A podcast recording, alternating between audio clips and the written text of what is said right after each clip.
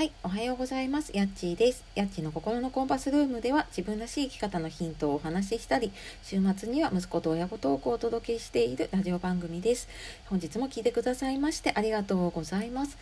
週の真ん中水曜日、皆様いかがお過ごしでしょうか。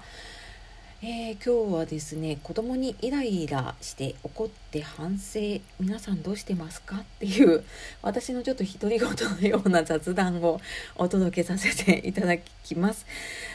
でね、本当に子育てされてるねパパさんママさん、本当にお疲れ様です。日々ね大変ですよね。で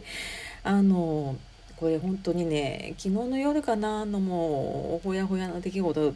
なんですけれども、なんか何度か繰り返してんだけど、家の中がなかなか片付かなくて散らかってで、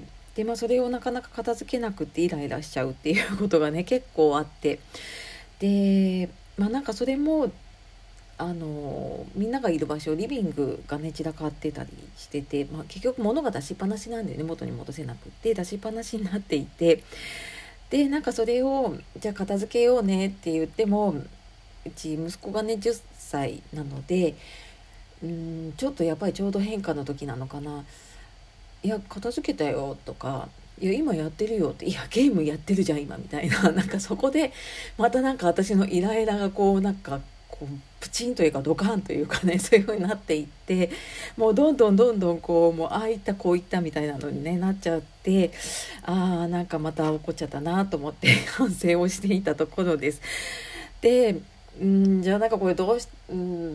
ていこうかなと思って、普段はねそういうふうにこうなんでこうしないのとかって言わないようにしようとか思ってるんだけど、その時ってもうね、もうなんで片付けないのとか、もういつもこうでとかって、もうねなんか言い出すと止まらなくなっちゃうことがありませんかなんかそんなのがあって、じゃあどうしようかなって、今回はそのね片付けに関してなんだけれども、まずその戻す場所がね決まってないのかなっていうのを思って、で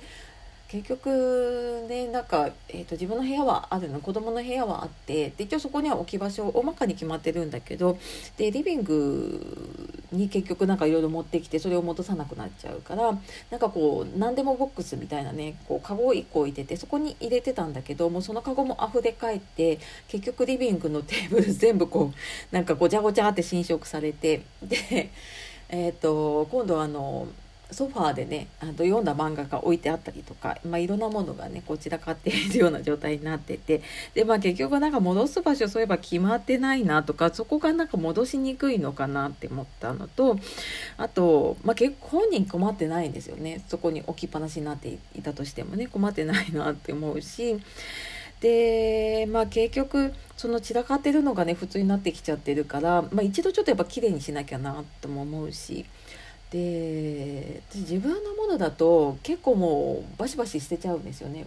そんなに多分片付けが好きじゃないから、もともとのものを減らしちゃおうと思って、自分のものはね結構シンプルにしていて、今使うものだけにしてるんだけど、子どものものって特にやっぱり昔のものとかいろんなものどんどんね溜まってきちゃうんだよね。でなんかそこをやっぱり片付けるのに、なんか私だけでこうバンバン片付かないから、結局後回しになっちゃってて、で捨てられなくなっちゃってるなっていうのをねちょっと思ったりしていました。で結局ねここは、自分の中でねやらなきゃなと思ったのは、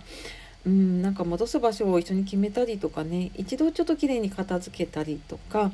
で、使うものはね出しておいて、使わないものは、どっかもうちょっと違う場所にねしまう場所を作らなきゃいけないなとかっていうのをね思ったりしました。で何よりねやっぱりそういう時間を、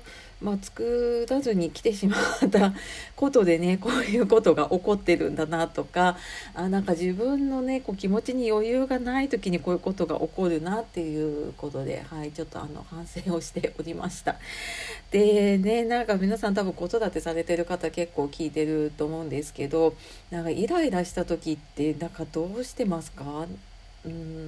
でなんかその時にもよるとも思うし、お子さんの年齢にもよると思うんだけどね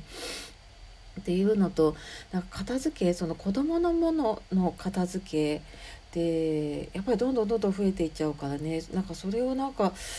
どうやろうかなっていうのを今ちょっと試行錯誤なんですけど、なんかうちはこうやってるよとか、なんかこうやったら綺麗に片付いたよとかっていうのがねあったらなんか、聞きたいなと思って今回配信をさせていただきました。ね、普段私親子トークとか仲良さそうにしていたり思考整理の話をしたりとかしているんだけれども、まあ現実はやっぱりね日々こういう一個一個のことに悩みながらね日々過ごしております。はい、というわけで、一緒にね頑張っていきましょう。日々の仕事子育てね大変ですけどね。はい、というわけで、今日もね最後まで聞いてくださいましてありがとうございました。いつもねいいねコメントレター本当にありがとうございます。では素敵な一日をお過ごしください。また次の配信でお会いしましょう。さよなら、またね。